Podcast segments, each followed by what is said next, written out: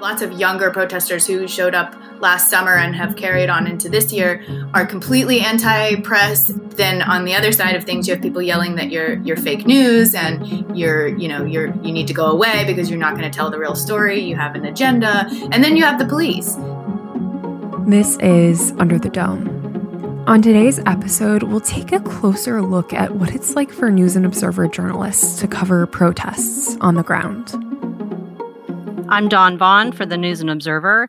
And on this episode of Under the Dome's Closer Look, we're talking about covering protests and what that looks like on the ground. Joining me today is Julia Wall, a News and Observer visual journalist who has covered um, so many protests the past year, um, other years. And Julia, thanks for, for being here with me today. And uh, tell me a little bit about the range of things that you've covered that people should know.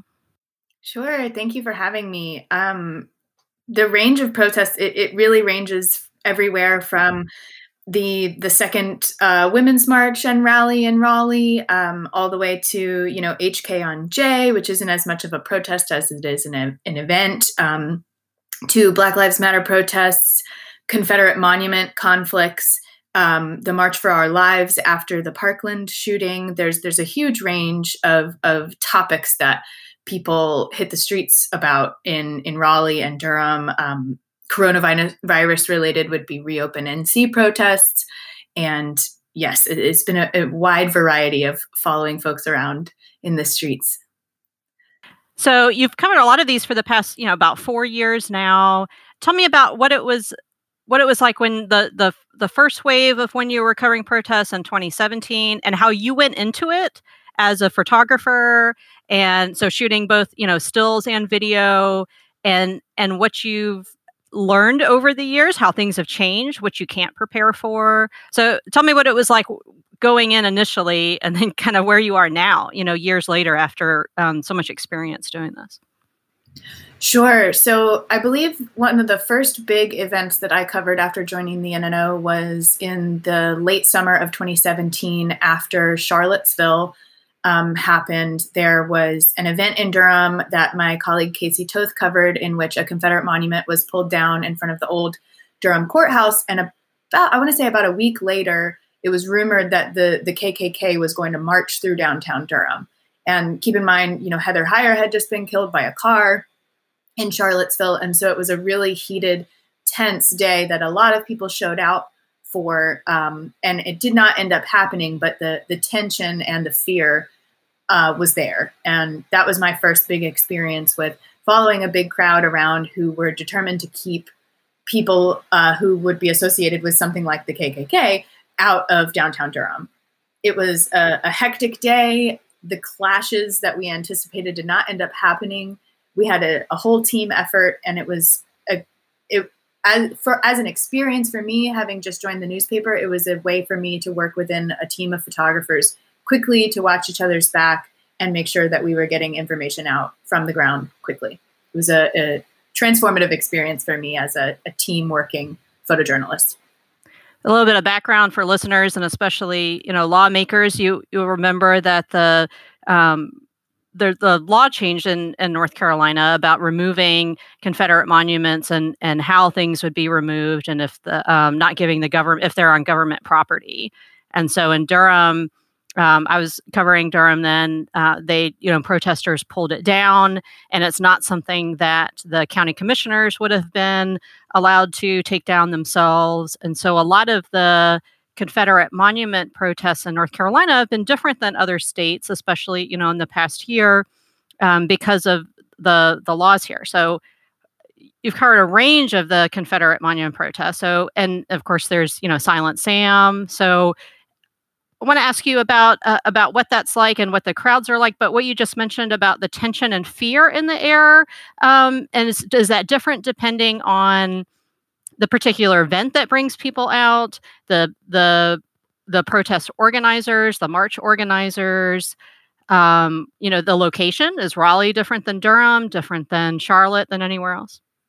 Sure, uh, that's a great question. I think um, when it comes to Black Lives Matter protests or Confederate Monument protests, anything related to you know racial inequality and tension, there is a lot of real pain and trauma and fear that people are bringing into these spaces that are universal. They're, they're not related to just you know one state or another communities across the country can relate to the issues that are that are being brought up and to the fear and the trauma and the pain that people are expressing um, during a lot of these marches. And there's a lot of different ways to ex- to express that.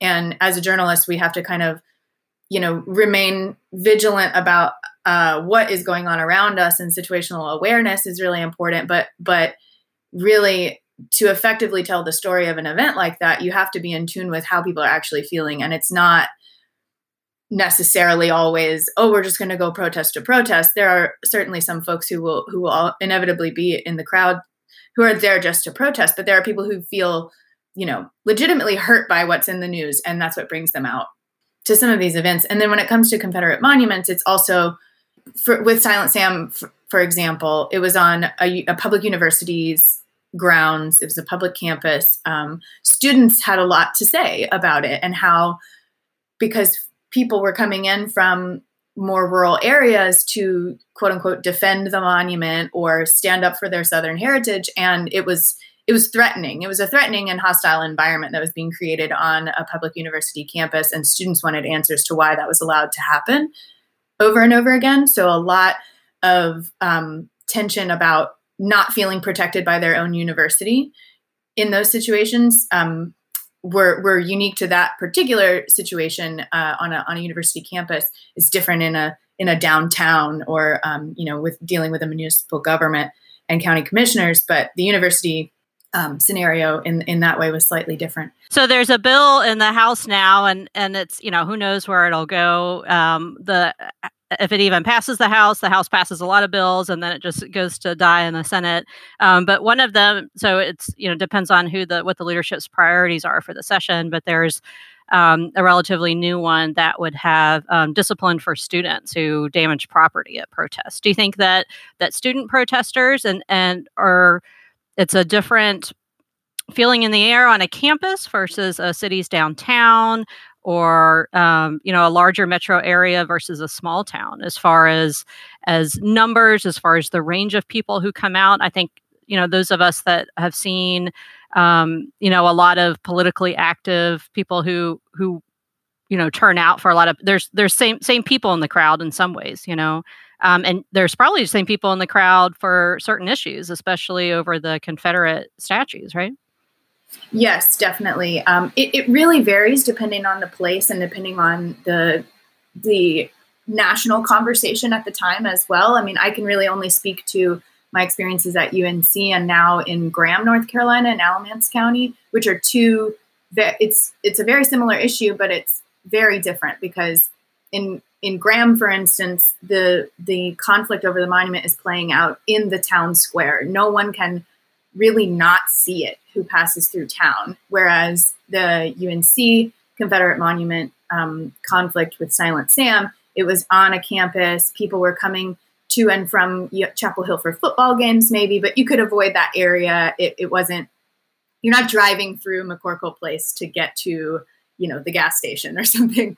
Um, so it is a much different environment, but there are people who um, will show up in each place because it, it, you know we're in a we're in an area of the state where there's a lot of universities there's a lot of small towns there's a lot of big towns and they all kind of mesh together when it comes to a common goal. So you know there are people who will always arrive somewhere to kind of stand in between you know a group of people yelling racial slurs and a group of black community members who want to use their First Amendment rights. And you know, the same kind of folks will show up to to stand in between what they see as a dangerous situation for folks in communities that actually want to express how they feel about these things.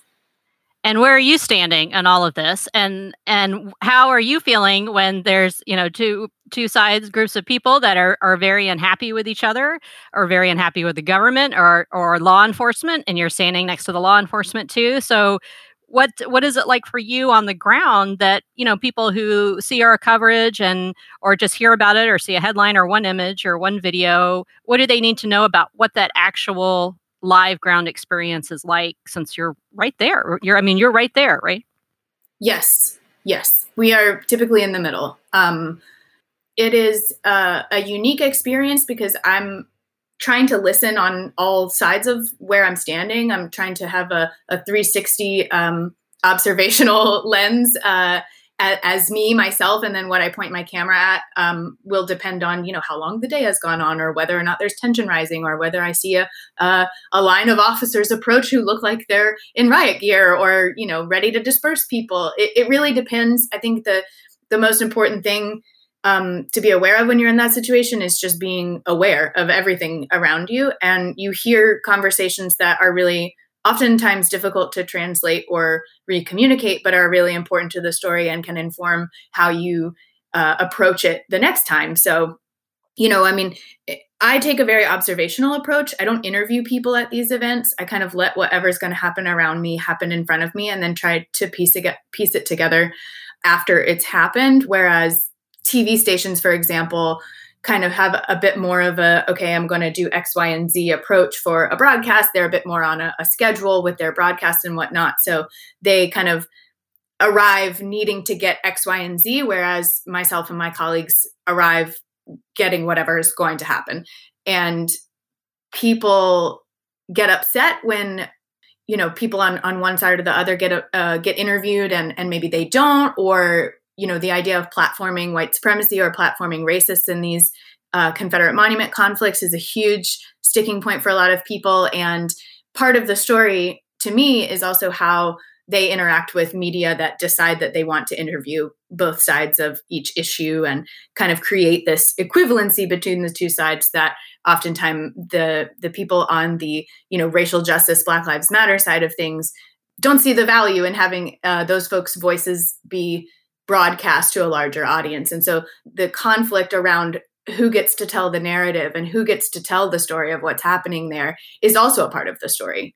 We observe everything, how people inter- interact with other media. Um, when you can you can kind of anticipate when conflict is going to arise between people and the police because the police get ready and you can see it happening. Um, in which case you just brace for it. And when two sides are kind of sparring with each other, you just follow the tension because you know i've learned at, especially recently working on a project out of alamance county that video is really what is able to kind of dispel different rumors about what happened and who said what and and who did this and what law enforcement agency reacted in what way. There's a lot that's going to be said that's not accurate. And so being present for the the moments of conflict and tension that are probably later going to be used against people um, is is important to us to to see what actually happened. How do you handle when you know there are people that don't like the press? If it's protesters that don't trust the, if like what you're saying, if they think that you're you know you're showing this white supremacy side, you must be in league with them, or I don't like the government, you're in league with the government somehow. With um, protests, just anything. I mean, we've all with the Capitol riots. You know, that was a terrible day for many people, and of course, people were were killed. And but there's also, uh, and among all those videos, is protesters dragging a photographer and throwing them over, you know, a little wall. How do you, when you're in a situation where there are so many people around you? regardless of political persuasion you know everybody like there's always people that don't that don't like us how do you handle that? How do you handle the the the danger the the discussion with them? You know and some you know press have been have been arrested or targeted by police um, and other cities. So how do you how do you react or not react when when people say things to you or or approach you in a way that you feel threatening it's it's taken me a little while, but I've had to grow some thicker skin to to handle some of the the ways in which people feel um, the need to approach us when we're there, depending on where we are. If people feel we're standing too close to them, lots of um, lots of younger protesters who showed up last summer and have carried on into this year are completely anti-press, anti any documentation of some of the actions that they do. They tell people who come to their events. Um, not to record, not to bring your phones if you can. And then on the other side of things, you have people yelling that you're you're fake news and you're you know you're you need to go away because you're not going to tell the real story. You have an agenda, and then you have the police. So it depends on where you are. I think the Raleigh Police Department has backed off from what was more aggressive behavior towards us in the beginning of last summer's protests, and Durham I have I do not have as much experience in Durham, so I don't feel I can really speak on the Durham Police Department in regards to how they treat protests. But then in places like Alamance County, in Graham, I covered the March to the Polls that happened on Halloween last year. And the second person to get arrested was a local journalist from the Alamance News whose office you could throw a stone at from where he was arrested. And he was standing right next to me when it happened. That day, I thought for sure I was going to get arrested. Um, I did not, thankfully, but I did have an officer grab my camera to try to push me back, um, which has happened before. And in that moment, you just kind of hope that you have, have the right words to express, you know, give me my space, don't touch my camera equipment, don't touch me, I'm not touching you.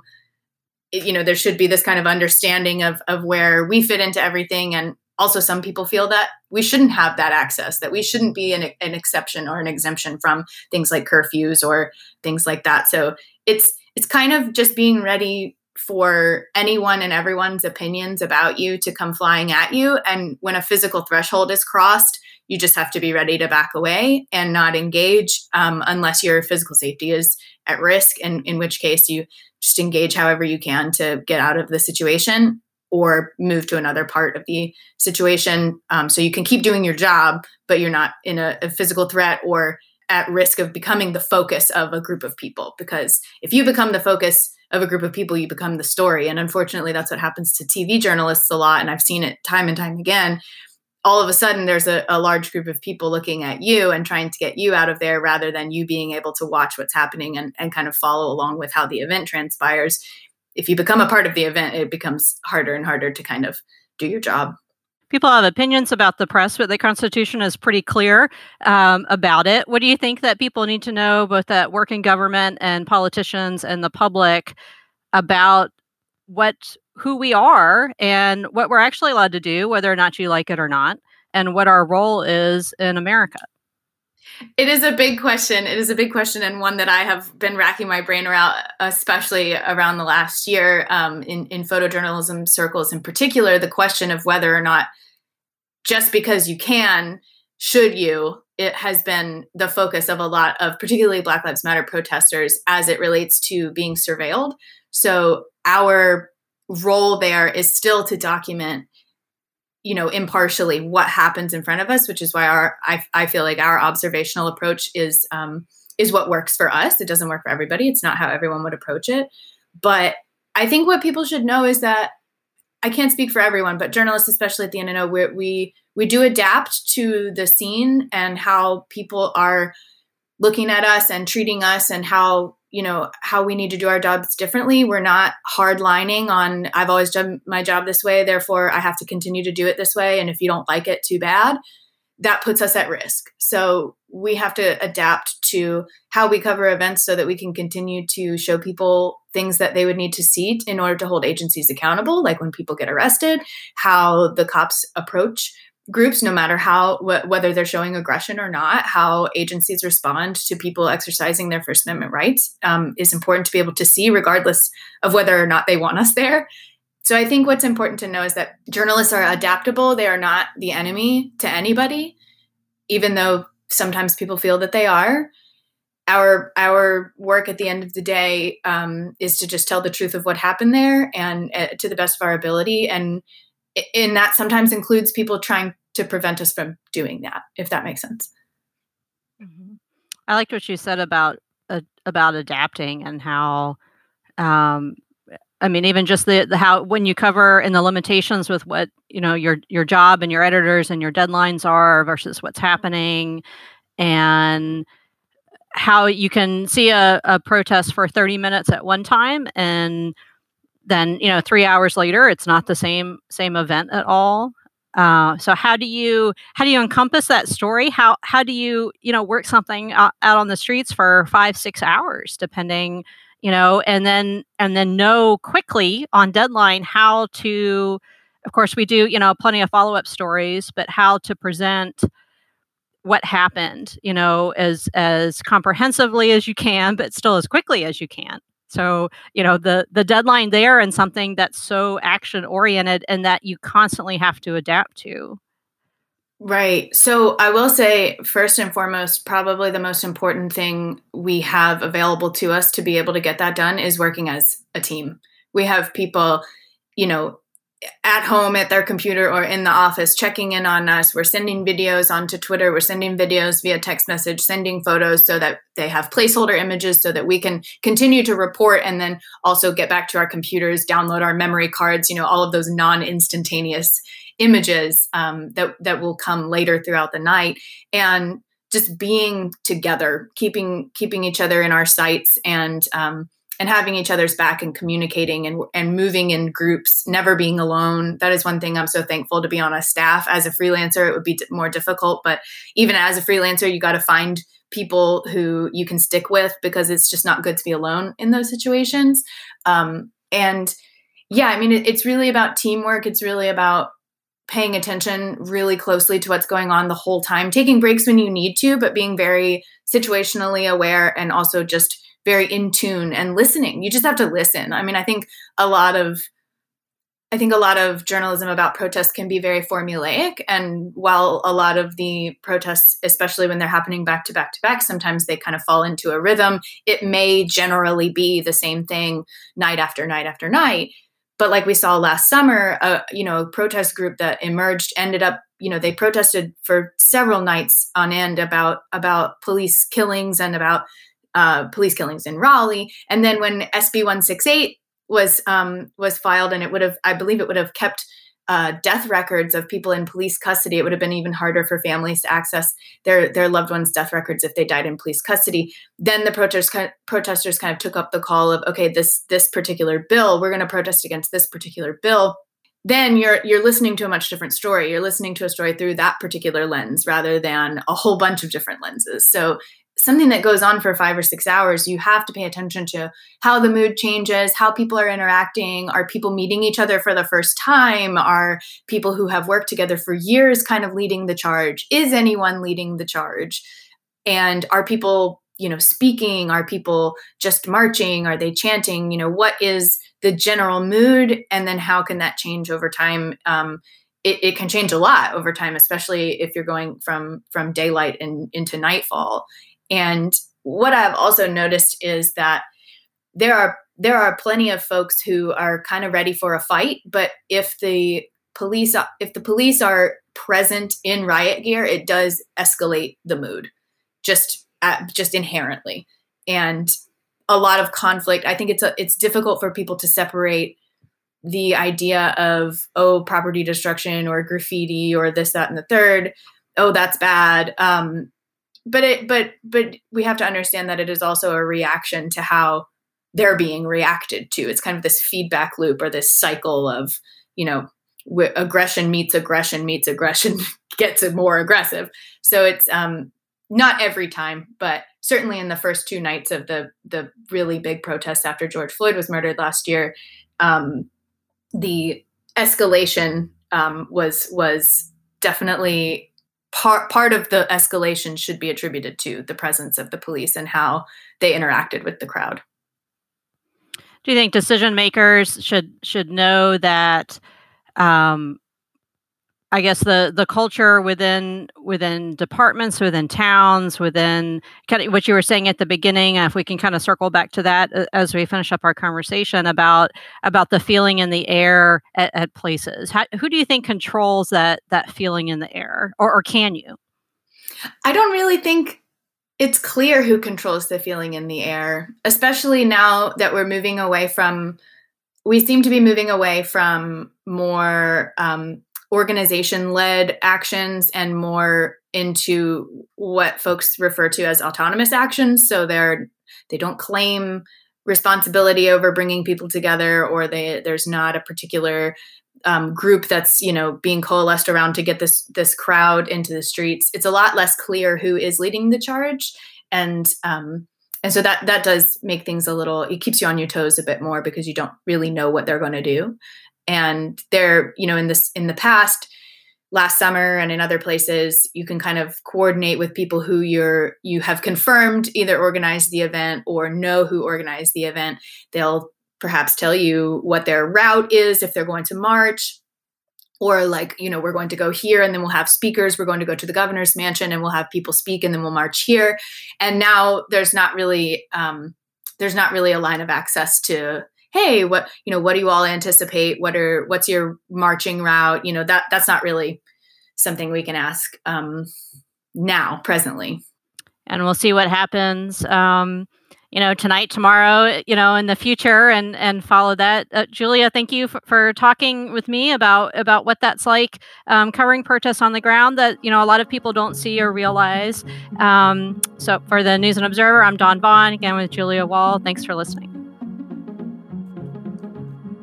for more from our politics team subscribe to the news and observer at newsobserver.com slash subscribe Follow us on Twitter at Under the Dome and NC Insider, and sign up for our weekly political newsletter at newsobserver.com slash newsletters. Thanks for listening.